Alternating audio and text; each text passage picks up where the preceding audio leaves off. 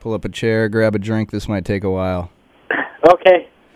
All right, so uh, let's just jump right into it. Um, my Wait, are you taping already? oh right, yeah, I should mention that I am recording this. I think I'm legally Okay. obligated to do so. Legally, you have to mention that. Legally, I am absolutely recording you. Okay. Okay, cool. I just want it to sound sexy. All right, well, we can do some heavy breathing if you want to start off that way. No, no, just uh, let's get right down to it. All right, cool. Well, my first question is sort of like a conceptual one. It it it, it it's probably something you get a lot uh, in regards to the meat stuff, and I know you don't want to spend a lot of time on that. But the first question is what what on earth would possess you and a bunch of other seemingly reasonable people to run around naked, uh, throwing things at each other and the audience, and, and being otherwise violent and, and silly on stage? Can can you talk to a little bit about the mindset that produced that, or if there is any, if it's the wrong question, uh, kind of just fill us in a little bit on that. Um, well, I don't really think it was planned so much. Um, I was kind of doing my thing, which was just bleeding on my own in my basement. And then I kind of met Dan, and I told him I had that talent, and he asked me to come play with them. And whatever, we were all 20 and 21, and so I think it came a lot out of that, you know, like, woohoo, we're 21. And then um, I think, I don't know, like, it wasn't ever specifically planned out. Dan was just like, hey, you should come do this. And so I went and did it. And the first show that I played with them at was at um, that Quarters Bar show that Dan always talked about. Oh, the, Which, by the way, he totally got his chronology wrong, but you know that's fine because that's the type of person that Dan is. He doesn't. He doesn't ever. He he only cares about himself, so he doesn't. all but, right, um, very good. Yeah, that that show I played with them, but I couldn't drink then because I was only twenty, and Oh, I just right, that's that's illegal. well, yeah, I I'm kind of a coward, and so I didn't drink, and then um. That was the one where they like all had to leave in a hurry because they got kicked out, and I just kind of left right after that because I was bleeding from the Right. head. Makes sense. And so, um, to get back to your question, I think it was just not all that planned out. I think Dan wanted to do something silly. I was mad at my dad and had all kinds of aggression problems, so I was kind of before I hooked up with Dan and them, I had this basement and we would just DJ in it with all these guys and our friends would come over and I would just get all crazy and smash stuff on my head and I probably had the wrong heroes growing up, so and uh, who are those? I mean, uh, I imagine you know a, a young stunt rock sitting around looking at G.G. Allin films and, and planning this all out, but it sounds like it all just came out of nowhere. But uh, uh, it, you had some inspiration from your heroes in regard to this this craziness. Well, I just like I had I dropped out of art school and I had to move back home Ah. and I got all depressed. That was like right after high school. hmm And so during that time I sort of I thought my I well I think I thought my life was over. I don't know, but I was whatever. My parents were mad at me and I'd blown a bunch of money and I was doing like I don't know, over the counter prescription drugs or whatever. I know those are two different things, but Yeah, yeah, yeah. I don't remember what I was doing, just all kinds of stuff. And yeah, like I would look at G.G. Allin and people like that, and he was kind of a hero, but not not totally. right. Kind of a shitty he- shitty hero, if you uh, pardon Yeah. that terrible pun. I I think one night we were just fooling around on the microphone, and I started smashing it on my head, and realized that I was really good at bleeding. Like I wouldn't freak out. I had a good flow, or I don't even know if that's a, a quality Uh-huh. or an ability or a talent, but somehow I decided I was good at it. More of a viscosity, but yeah, yeah, that's good. Yeah. Oh, and then we would go to parties and drink our pee. That was one of our tricks. Me and this other guy. Okay. It was like our party trick, Uh-huh. and so then I wound up doing that in the meat days as well. Well, that's that's a marketable skill. What uh these basement parties sound intriguing. I, I haven't heard anything at all about them aside from uh, that that one picture of you lying lying on the tile floor there. Uh, can you talk a little bit about the just the types of music that went on there? Was this proto rave stuff? Was this all you know hard metal or Tom Jones records, or, or you know speak speak a little about about about that perhaps? Well, for me, that was just my my breeding ground. Okay. Um, you know, and in Zion, it's a small town, but my friend Jerry and I would go to Chicago, get records, get all kinds of you know jungle and early hardcore and stuff like that. This is like 1996 and 97. Okay. So it's not like that early in the rave scene. It's kind of late, but whatever. We're from the Midwest. That's right. and then I had another friend who was all into techno and shit like that, and then you know we were all into metal and stuff, and we would just it was just kind of like all types of shit. okay. And the guy whose basement it was in, his parents were always out of town, and uh yeah, it just kind of happened. But it you know like went on for two summers, and it was just a bunch of friends hanging out. Sometimes like a chick would show up. I'm sure you've been in similar situations. Yeah, my you know my I had the same experience growing up in the middle of nowhere. There's nothing to do that doesn't involve you know violence or stupidity. That's even Right. remotely entertaining. So you have to be creative at one of those two things. Yeah. And kind of after those parties, you know, I decided I had to meet chicks, and since I live in a shithole in Illinois, all the girls my age were away at college, so I had to figure out a way to meet like high school girls. So I started hanging out with all the local high school bands, and then I would try to book shows and play with them as well, yeah, I was going to stunt rock then, and you know, I would just like do something with a sampler and a turntable and try to act um artsy or something. Shocking and and and new. Yeah, whatever it took to get in the pants. Very nice. How how effective was that overall? Uh, not very. Excellent. I'm I'm glad I'm not the only one who's uh, not not winning in that game. Uh, it hasn't been effective my whole career. I can't speak for other people who might be more ladies' men than myself, but uh, it's never been very effective for me at all. Right. Ever. Not once. Well, I'm so glad you've stuck with it, nevertheless. So, you know, that brings up the issue of your career. And uh, uh, aside from the, the, the wonderful mention in Entertainment Weekly, every every single piece of research I've done has said something different about who you are, what you do, or what what you know what your career even is. Is it you know a stand-up comic? Is it a, a breakcore producer or a you know general producer or a, a, a DJ or a, a graphic designer? I mean, what is what is stunt rock to stunt rock? What do you see that as? Um, I don't know. I mean, I guess when I, you know, anything I do, I don't really know. I think it's just kind of everything. Okay. Like the the stand up, I just was doing it under the name Stunt Rock, but now I'll just kind of do it under my real name if and when I feel like doing it again. Mm-hmm.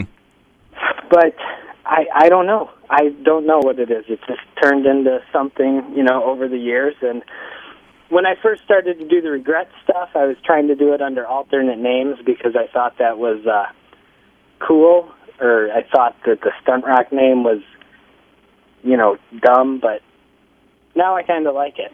Yeah, well, it, it definitely sticks in the brain. But I got to say, uh, speaking as a radio DJ, one of the things I have to do is write down the artist name and the track name of everything I play. And I've, Ah. I've wanted many times to ask you what what in God's earth are you trying to prove with these track names? Uh, what is there a is that a, a Well- an in joke I'm missing, or is there some sort of message in there, or is it just you know on its face what it is? I think before I thought that I could do stand-up comedy, I had funny thoughts because you know, and the music's always been kind of humorous. Absolutely. So I had all these other funny kind of thoughts that I would write down, and then I always hated like I hate band song titles and like Venetian Snares and all those other people. Like they're really bad song titles. So you know, like Dan always names his songs one word, yeah. and it just I found it really boring. And then I always kind of just thought it would be funny to do that, and that's what I did. Well, it's absolutely distinctive because there's no one else aside from maybe you know Nemotech or kids like that who are probably biting on the style that that use that aspect of you know the the form creatively. Uh-huh. So that that's kind of cool. So there's no you know secret coded message in these 23 word song titles that I should be trying to figure out. Absolutely not. But yes, I will admit some of them do get a little out of hand. I, I, I gotta say it is an extreme example of what it is. So in that it, it, it speaks for itself. Yeah. So let's uh, let's let's get back to the stand-up comedy a little bit. I had a chance to catch a little bit of that at your show in uh, New Brunswick a few years ago. Um, What show was that? uh, Machine's Basement. Oh, in Machine's basement. Oh, okay, yeah. yes, I believe uh, I offered you some whiskey and you gave me the evil eye, and I, I ran away scared after that. Oh, sorry. No, no, no. It, it was a good time. It was a great show. Ah. So, uh, Didn't I shave my chest at that show? Uh, I remember getting there. I remember the bottle of whiskey. I remember that you and Doormouse were on the flyer. Further than that, it's kind of, kind of, kind of furry in the head. Okay. For some reason, I remember shaving Duran Duran Duran's body along with my own. Yeah, actually, there was a razor, or a trimmer, or something going on there.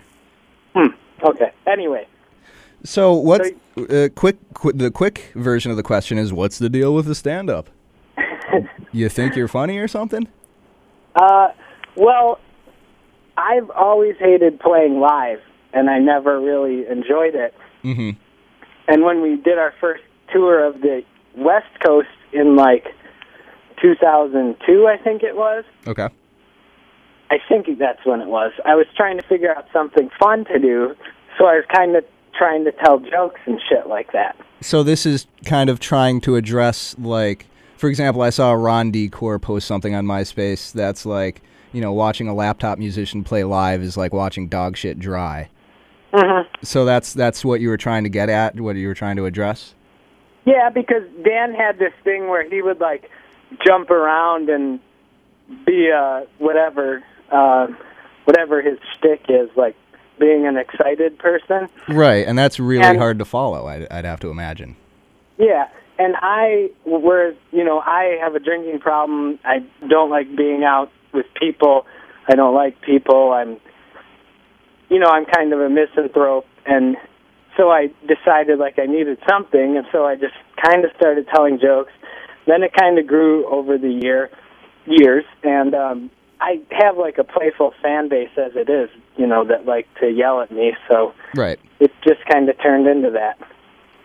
So it, I thought I detected like, especially in the YouTube clips or whatever, where it's just the the uhs and the ahs stuttering there, sort of like an anti-humor in there.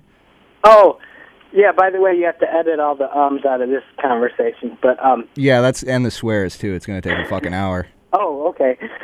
Uh, those were like, I put those on YouTube. You know, like I edited edited those down, and I just, I thought it was funnier to show that than to show actual jokes.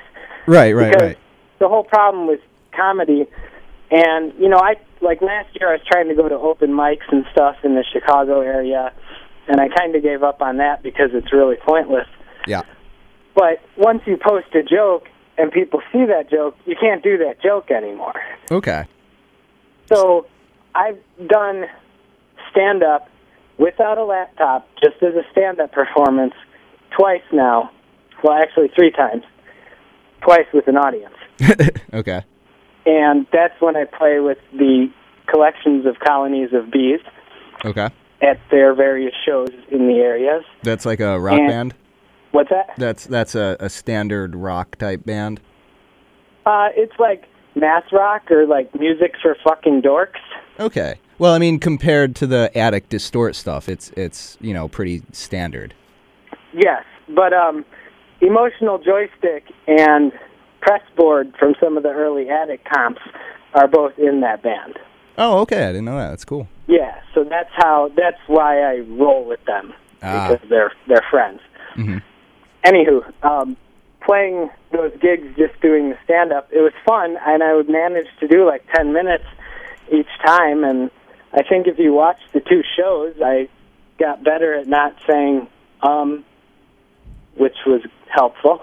That that's that's a, a very difficult thing to do. Uh, that, that killed me the first like three years I was on the radio. It, it's pretty uh, pretty terrible listening to those old tapes. Y- y- Yeah, in a way, I made those clips just to help me. To uh, to point them out so that you're aware of them next time it happens. Right. Cool. So, uh, the let's talk about the regret stuff. I know uh, those are some of the coolest things I've heard in a while. I'll be honest, I haven't had a chance to buy them yet, but uh, I, I will be sending you some some uh, some hard-earned cash as soon as I get some. But uh, they seem to be a, a panoply of different medias all jammed into one package. Is that some some sort of dig on dance music that just comes on 12 inches and has nothing else for the fans? Uh, uh, can you talk a little bit about either the inspiration or the motivation behind that? Um, well, because I like draw and stuff like that, and do illustration and do the comedy stuff, I was trying to figure out a way to incorporate it all together. And the first way I came up with was like, oh, do a zine and a CD. And this is like when the first regret came out. I think it was like '99 or 2000. Yep. And the the booklet for that one is like really really crude and just like slapped together. It was almost an afterthought that I threw it all together. It was like fake love letters and stuff like that. In the true spirit of zines. Right. But then by the second one, I was like, you know, I kind of liked it, and I wanted to do something a little better. So I tried to do a bigger book. I threw stickers in, a button, and crap like that. And now with this new one, I got way out of hand, and you know, I financed it all myself, and it's like, shit. There's a 12 or a 10 inch record, a CD, a huge book, all kinds of crap in it, and you know I went ridiculously over budget, but I, I'll never make my money back anyways. And but to me, I'm really happy with it. This new regret is like the best thing I've ever done, in my opinion. Absolutely. Well, yeah. I mean, you wouldn't release it if you didn't think that. Oh, I've released plenty. I don't think it's the best thing I've ever done. Well, all right. The natural follow up to that is uh, which ones are those? Uh, those would be the Venetian Snares split CD. Uh, the CLFST F Canada Right. F America Yeah. one. Okay. Um, 'cause he just kept begging me and begging me to do it with him, and I'm like, no, I don't have time, and you know how these fan like fanboys can be, and he just wouldn't leave me alone. Oh yeah. Oh yeah. And um, plus, if that would have been better, then maybe I would be uh, more successful instead of the failure that I am. Okay. But uh, Venetian Snares actually bought himself two copies of Regret Three. Oh wow. So he must really like it. yeah, but uh, that one is subpar, and um, Regret Two sucks. Okay. Um, Regret Three, I'm still up in the air about, but I have to act like I like it so I can sell copies of it to people. Well, that's right. That's how you do uh, music, right? Yeah. No, actually, I'm kidding. I like it. Uh, but yeah, there, there's just some bad stuff back in the day, back in the early, early days. And do you attribute that to the uh, the the the situation you were in at the time, or your technical prowess, or or? I mean, I suppose that's a terrible question. Why why did your album suck? You know, that's that's, that's awesome. Probably ask. just like at the time being a little misguided and perhaps technical prowess. Okay. I mean, I it can be considered technical prowess because I've been using the same program to make my music since I started. Well, this is a question I know everyone on the internet is going to want to ask. What what program, you know, what hardware, what knobs, you know, what settings do you use? Can you talk a little bit about, you know, the the the mechanics of your process? Um, I use a wave editor that only works on old Macintosh computers that run operating system 9. Is that Sound Editor 2? Yeah, well, Sound Edit. Yeah, Oh, that was a great program. something like that. Yeah, I remember when that came out. Yes. Um, and the only advantage of it is that you can have multiple layers and that's the only thing that's allowed me to be able to do music. But that's all I use. So And how, then there's a VCR hooked up to it. So how do you get uh, like the breaks and stuff that was on like uh, I forget uh, the really super well produced ultra awesome yada yada yada album there. There was a lot I mean, of rhythmic stuff on everything is from a sample. Okay. Whether I have to sample one of Dan's records to get a stupid, you know, drum break that's overused anyways, so it's not Dan's either, Right. or you know, like sam, you know, like I just have my VCR hooked up to the computer and I just sample all day long, and or you can kind of generate like some bass tones with it. That's why some of my music has like real cheesy bass tones because that's what you can generate with Sound Edit. Right. but yeah, all the all you know, like once in a while you'd find like one of those stock drum CDs and you know use that Yeah. and work from that. But I don't have any of that technical stuff like the machines that people use. So uh, it seems to me that's intentional on your part, or you're just avoiding having to read all those manuals. Um, I don't know anything about music to begin with. I never have. Over the years, I figured out a little bit, but I, like, I had, you know, my friend had one of those groove boxes or whatever, and I'd always try to screw with it, but I just, I didn't get it. Yeah. I'm like a, I'm a cut and paste person. Okay. Get it in front of me, and I can see it, and I can cut it, paste it, you know, put it here and there, and that's that's how I flourish.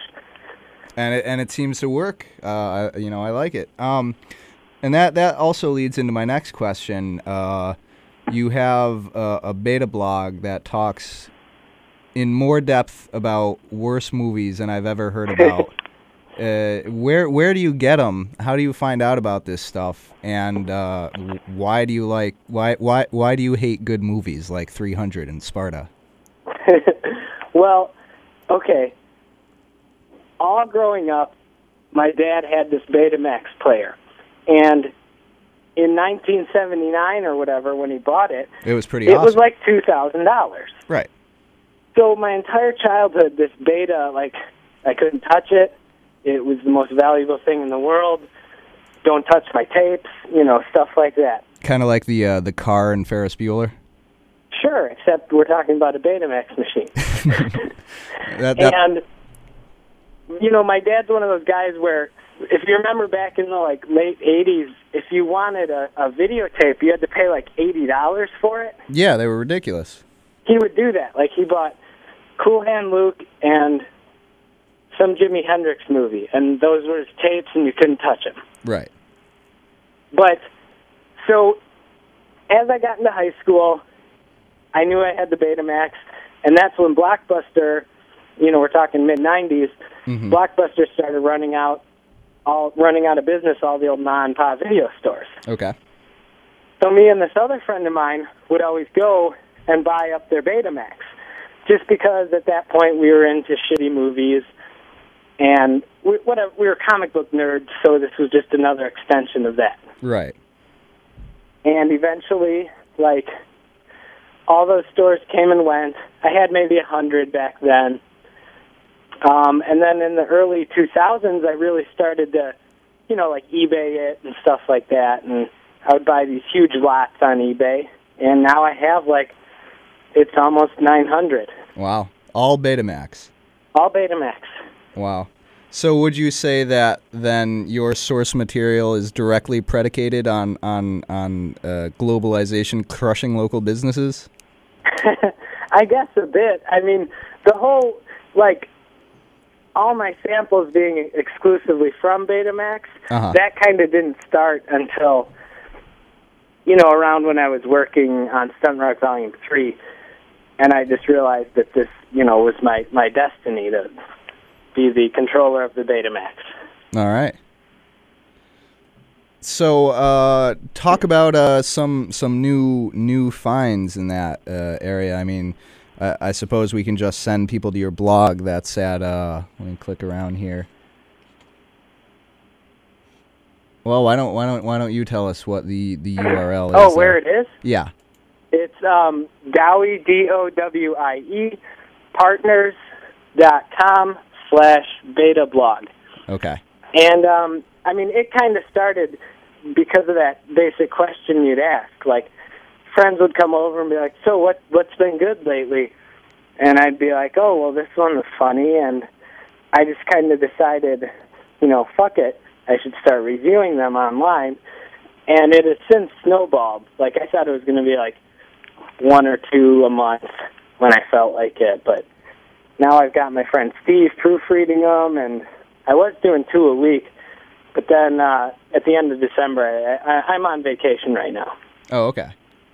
But it'll be back, I swear. All right, I believe you. I, I can't wait to read more stuff. But I wish, like, people don't comment as much, and so I have no idea how many people are reading it. And it's really a lot of work because you take a 80 minute teen sex booby comedy from the early 80s, okay? Yeah. I have to watch it, I have to analyze, I have to do a plot summary, I have to take screen captures. If it has a really good song for a soundtrack, I have to rip it to MP3. Then I have to research the movie poster. So one 80 minute shitty movie can take me like four or five hours to do. I, I think that's that's that's some sort of weird retribution on your psyche for the, the terribleness of the movie impacting, you know, cultural consciousness or something. I think that just might be it. I, I think that's wonderful. But yeah, it's um let's see, anything good recently. Well, on that newest post I talked about a movie where I saw Margot Kidder's Bush. That that's not something most people can say they've seen. No, yeah, no one and no one really wants to see it. I do have one movie. I don't know when I'm going to review it, but Okay. I've watched it before. Okay. It has um Marcia Brady's boobs in it. Awesome. Wow. I'm I'm not even going to disclose the title, but someday I'll get to reviewing it. That that's a heck of a cliffhanger. You're gonna get about five thousand hits from that alone. Well, five. Well, you know, eh, plus or minus. There's there's definitely at least one person listening. Um, so so uh, movies brings up uh, sort of a, a question I've always wondered about. Did you choose the the name Stunt Rock because you love the movie, or because it'd make your music harder to Google for? Um, that's actually a pretty funny story. Okay. When I was in the middle of doing all this band stuff, playing with these bands, I was playing under some other name. It was either like there were a couple different names I was using. But my friend that I collected all the Betamax with, he somehow scored a copy of the movie Stunt Rock. And I put it away and didn't really think about it. And then, oh, that's what it was. On my first tape, I had just written this is Stunt Rock Volume 1, and that's what I had given to Dan. Uh huh. And he just, he started calling me that because he thought that was the name because apparently the package wasn't laid out well enough for him. Okay, so this was before you had seen the movie or heard of the movie? Um, no, I had the movie at that point, Oh, okay, okay. and I was calling it.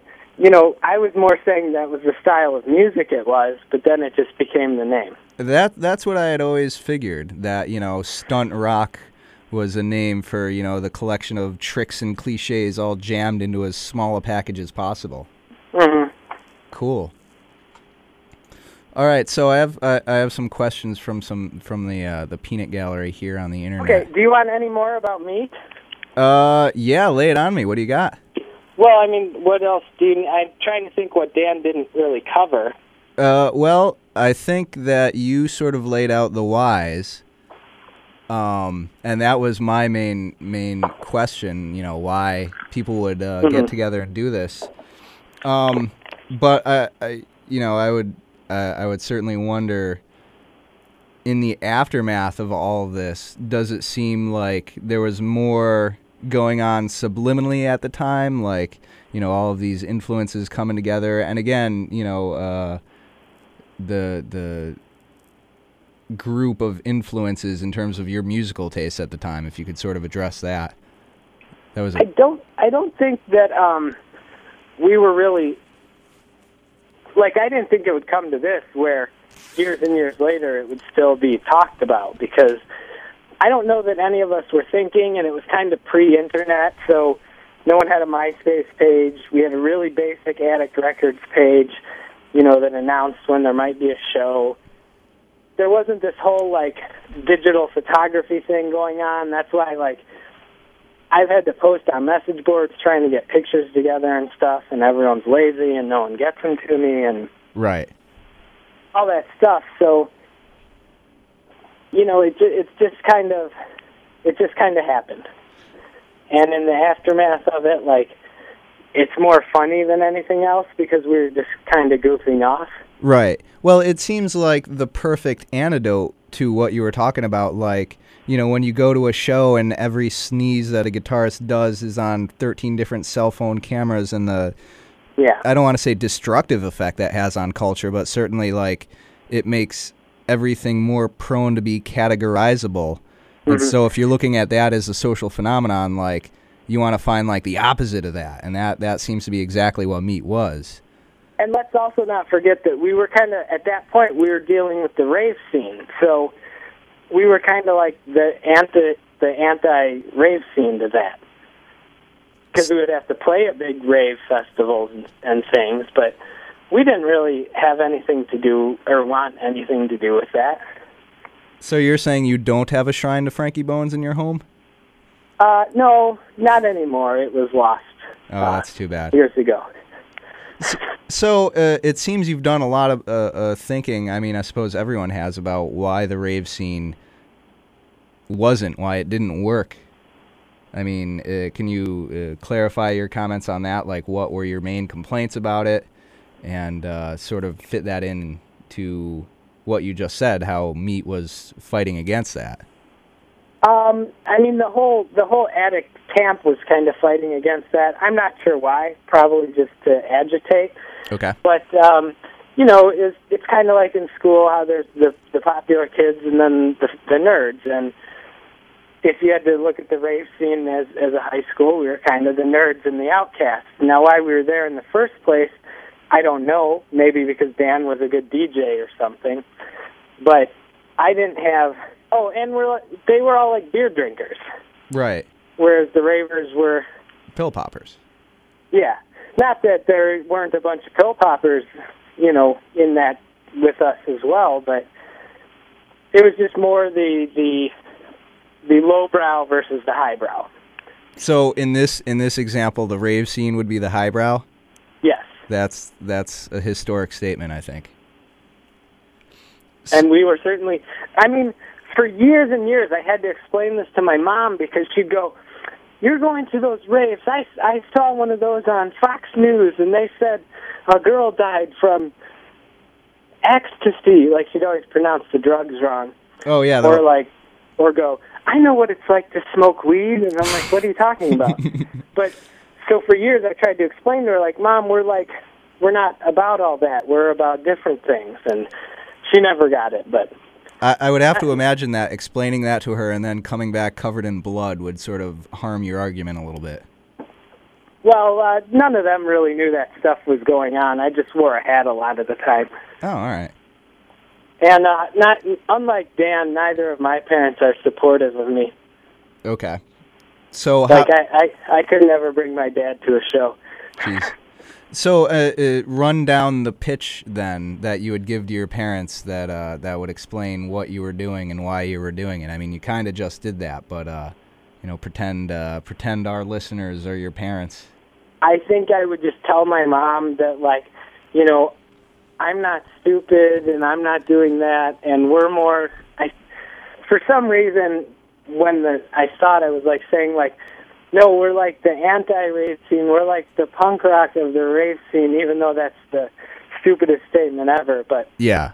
it was something along those lines, something to calm her. Or, you know, I was like, we're like the Steely Dan of adult soft rock, and that one I think she could always understand. Wow. You know, because we were subversive, and she got that. And uh, that that's about it. So the the subversiveness didn't mm, didn't go against their better their better judgment, their better nature. No, not at all. Good.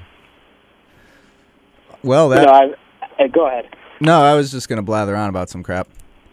Oh, I mean, I they like they don't until my career was basically top secret until fucking Google came along Oh, and geez. practically ruined my life. I think that's And- happened to many people. Yeah, and then I had like lots of explaining to do. Or when I one time I was unemployed and I lived in my mom's basement again, Uh huh. and I she somehow found my website and was reading my track titles. Oh Christ. And I remember coming home and she was like sitting upstairs and she just goes, Bill, why would you name a song I can't believe I ate you out? and, and- and um I just had to play it off and tell her it was a joke. okay. So that's uh that, that that's on the record now. Very nice. But yes, once I got the Entertainment Weekly review, which I basically had to pay seven hundred dollars for because Cock Rock Disco and Jason Forrest are cheapskates. Oh wow. um, they then all of a sudden my dad's like, "Oh, well, tell me more about what you do," and my mom's like showing it to everyone, and I don't know. That was kind of almost more irritating than having to hide it from them. Well, yeah, yeah. I uh, I can uh, I can feel you on that. I won't go into my own personal experiences with that, but uh, that must have been wonderful to invite them into the world of all night dance parties of death. Right. All right, so we have a couple of questions from the uh, the peanut gallery on the internet here. And I- Okay. and uh, I think they're about as serious as everything else on the internet. Okay. My old friend Insect Deli asks, uh, "Is cabin fever a great source of Midwestern pride?" What is that? Uh, Oh, cabin fever. yeah. What is she talking about? I don't know. I uh, I, I sent out a, a, a plea it for say questions. cabin fever? it says, "Is cabin fever a great source of Midwestern pride?" Uh, yes, I would say yes. It is. Okay. What I was sit at home alone all the time and get cabin fever, and that that's what spawned some of the most mediocre, mediocre electronic music of the past five years.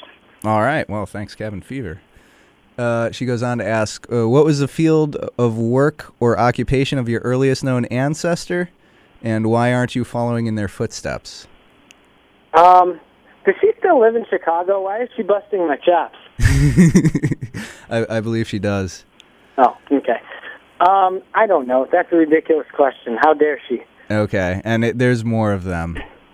Oh well, are any of them okay? Or Um, what dead media format do you believe will be worth embracing for the sake of nostalgia next year?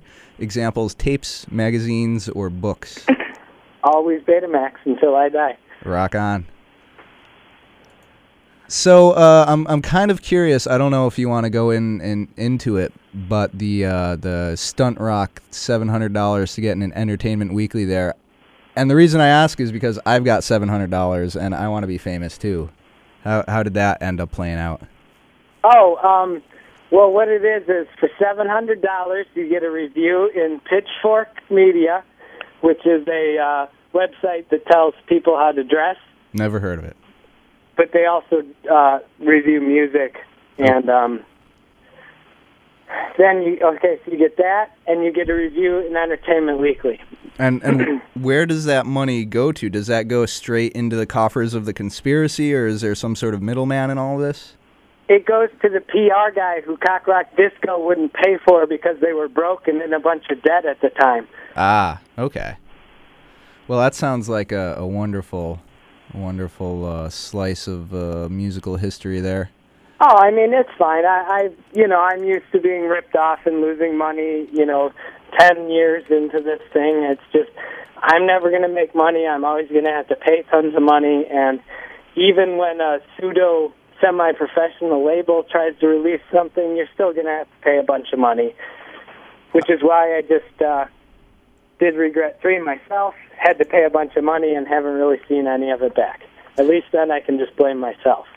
Yeah, I have to say when I when I started getting into releasing music for no good reason, I I, I looked at it like a zen or a karma thing, like I'm pissing this money away into the ether for hopefully something better in the next life. Yeah, And, uh, I, uh, you know, whatever it takes for you to justify it. I I don't really mind, and I think Dan said on his interview that it's just something we're going to do anyways, and we'll probably do it forever. And that's just it. All right. So, uh, oh, here are some more questions, and this is from the uh, from some jerk in the UK. Uh, and uh, I don't know if you know him, Japes from the the Mew board there. Um, so his first question is, how much more mileage can you get from regret? Surely now he's surely he's now covered everything that can be said about doomed relationships, dead end jobs, onanism, uncertainty, depression, alcoholism, nicotine, and music snobbery. that would be true, but uh, I, I think I could at least get two more regrets out of it. Excellent. Um, I mean, every regret's been spurned by or started by something else happening in my life, and those are always different things. So I'm sure uh, I can just keep doing it. Those are uh, those are good uh, good background questions. There, would you would you care to go into more detail about the terribly harrowing uh, and painful life experiences that caused you to make these albums? Oh no, like you know, I'm not the type of person that would like blame one like oh this person wronged me or this relationship got fucked up. Like I'm not blaming singular events. I'm just saying like at certain points in my life, it's been a good release for me to do these, you know, because of certain situations, but nothing really specific. Like like like at the peaks and the troughs. yeah, absolutely. Cool. His next question is: Do you do all of Addict's artwork? Um, except for the shitty ones, yeah. Was the uh, was the uh, making new friends hoodie? Was that you? Yes, it was. I really dig that. I wear that all over the place. It's wicked uh, stained and nasty now, but uh, I love the. Well, maybe maybe we'll do more, but yeah, that just kind of started out because when I started hanging out with Dan, I'm like, well, look, I just should. It's secretly my label, anyways. I just let Dan walk around and act like he it's his label. Ooh, internet dirt. All right. No, he'll even agree. Cool. And so yes, I've just always done all the art. He just he just decides what to release. Okay. So I guess maybe it's his label. Right. Well, all right. The you know Discogs wouldn't lie to me. That's for sure. But I'm like a puppet master, and when he released those Otto von Schirach records and they didn't sell at all, Yeah. I laid it down quick to him. You uh you you you uh, slapped him around and put him in line. Well, he knows. He knows that me and Unabomber are the secret people in charge. The uh the the Oh, and and anonymous. the the Star Council of Elders in the Shadows there. Right, and we gossip about Dan behind his back and decide which way we want to steer him. Oh, give us some of that, why don't you? Oh, no, that's top secret conversations. But uh, Gotcha. let me put it this way: um, Unabomber's going to have a record coming out this year, and it's not because of Dan. It's because I talked him into it, and because I secretly run the show. Well, I can't wait to hear that. His last one was uh, awesome. I gotta say. Uh, it, it takes a lot to get stuff out of him, but he, he's certainly sitting on a bunch. Awesome. I am too. I've got a bunch coming out as well. How how much uh, how much back material do you think you have on your your hard drives right now? It's funny you should ask because I just was cleaning out my sample library and it was uh, 1,800 sample files, and I organized and cleaned them all in the past week. So- but uh, So that's like two EPs worth. Sure, probably. Wow. I mean, I'm I might have so many releases they, you know, like really crappy releases no one cares about this year. They'll call me Doormouse Junior. oh, Awesome. whoops, sorry. Oh, that's good. That's good. Um, Yeah. and and the last question I'm going to ask you is, uh, or that Japes asks, is that uh, do you think you're mellowing with age at all? And he he points to specifically the latest regret and collection of colonies of bees. Oh, okay. Well, I mean, I'm not in the bees. I just play at their shows. Okay. But uh, yeah, I think maybe people think they're just a rock band, but there are two electronica musicians in that band. Um, but and Dan said this in his interview that he thinks you know everyone's kind of mellowing with age, but I am not mellowing with age at all. Excellent. I'm glad. To hear. I still bleed on occasion. All right. I drink uncontrollably by myself. All right. Um, I party, and by that I just mean party, not anything else. Right. Right. Right. Partying Um, with. Uh, And yeah, I haven't calmed down at all. My doctor tried to put me on blood pressure medication, but I didn't go get the prescription filled. Oh, So- jeez. I'm doing just fine. Everyone else is slowing down and being lazy. All right, rock on. So uh, uh, you you mentioned a couple releases, but in terms of the the wideband media stuff, the non music, what what can we expect to see? Well, in the new Regret 3, I'm kind of revamping my CLSST imprint, which was just my label before I teamed up with Addict. Okay. And Regret 3 is on, it's a split between the two. Okay. But then I'm going to continue with CLSST doing uh, various books and comics and stuff. And I've got a comic I'm working, which basically details my 10 years in underground electronic music. Wow, that's gonna be rad. Uh, yeah, I'm trying to figure out if I should break it up into a few issues, but and those will just be cheap, like couple dollar things. And then, um, so yeah, that'll be non-music related. And then there there'll be music stuff. And Addict has finally decided that we're going to release the DJ Awesome Mix album that has been delayed or hidden since 1998. What is that? I've I've heard you guys joke about that on the board, but uh, It's a it's a guy who did some music and then disappeared, okay. and we're finally going to put it out Uh, wh- without permission, bootleg style. So this is a DJ mix of other hard electronic stuff, or No, it's his own original songs. oh, cool. Yeah. Well, that uh, that should be uh, fun to see how it plays out. Now, this is a question I, I try and ask everyone because it's sort of the, uh, the the question of the times. But what's your take on the whole digital media stuff? I mean, obviously the the regret compilation compilations or, or releases sort of addresses the whole like you know not wanting to pay three dollars for just an MP3 when you could be getting the artwork and everything. Right. But uh, what's what's your your strategy or your opinion on music fans sort of increased laziness over time or increased cheapness?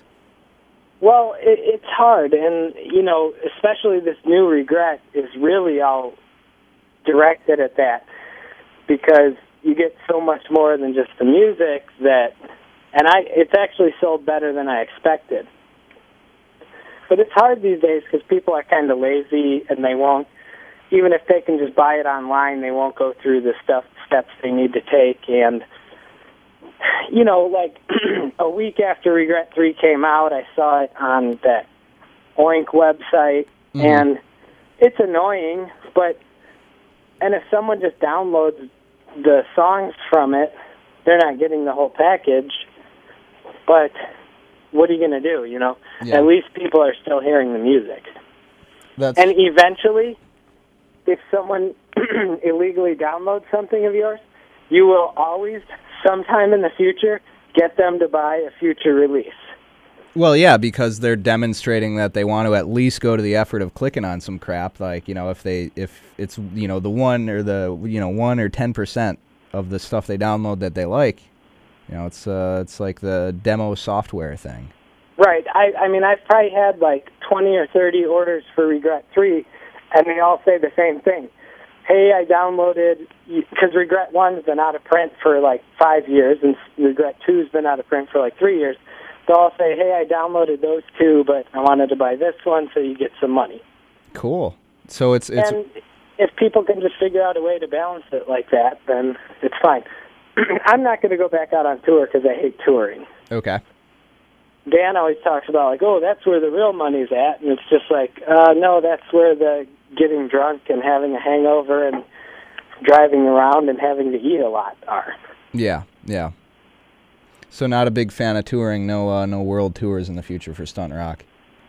Unless I come out of live show retirement, but it's really annoying. Like when we did go on tour, Dan always set it up, and I just went along, and then I mean, it's harder. It's easier to get people to buy your album than to get people to come out to shows, especially like in Chicago and stuff. It sucks. Yeah, I mean, if the laziness you're talking about applies to like clicking a buy button and then multiply that by a million to get someone to drive somewhere. Right. And that's why like I was playing shows in Chicago for a while, and they were my own shows that I was booking and having bands that I liked play. And you just get tired of people going, "Yeah, I'll be there," and then them not being there, and then you have to listen to their excuse. And that's why I wrote my 50 reasons why I was retiring. And retired. Oh, thanks for bringing that up. Yeah, that that I gotta, I gotta tell you, I found that really funny. Was that intentionally uh, funny, or is that your genuine, genuine anger? it's genuine, and that's why it's funny. All right. And nobody argues with it. Everyone's just like, "Oh, yeah, okay." I mean, you said it. I, I got to concern about my prostate, and then I, you know, it, it sort of made me scratch my head. I don't, Huh. I don't understand how that fits into the live No, scene you, there. you drink a lot, and then you have to pee all the time, and then you wait till you get around 27 or so. Oh, I'm 27 now. Oh, fuck. Well, it should be starting soon. All right, I'll drink harder, so I'll let you know. You just like sometimes you get a weak stream, and then you're like, "What the fuck?" and or you know, and it's tough. All right. Any more comments on your prostate? I want to fit as many of those in as we can. No, I did have it checked out though. That was a big step, and everything's fine. I was just, Was I guess I was being a hypochondriac about it. what was it a guy in an alley? Because I'll tell you, that guy's a ripoff. He's not actually a doctor. No, it was my uh, personal physician. Excellent. All right, good to hear. We have a very nice relationship now. Oh, did he buy you dinner? No, not at all. He did charge me thirty-five dollars though. Hey, that's a deal. Yeah, that's what I usually have to pay fifty. Oh, I think that's a wonderful note to go on. Is there any uh you you've got a platform now to address everyone that's ever googled for your name uh in, in a Um, recording. I, I don't really have anything else. If you feel you've covered enough of uh, the the history that you wanted to cover, I think uh, we're good. Awesome. Even though, um, since I do freelance design on the side, I had a client Google my name, Oh, and she's a she's a nice lady that does children's books, and then and I had a bunch of explaining to her. and and how how did you uh, how did you explain it to her and did you get the gig?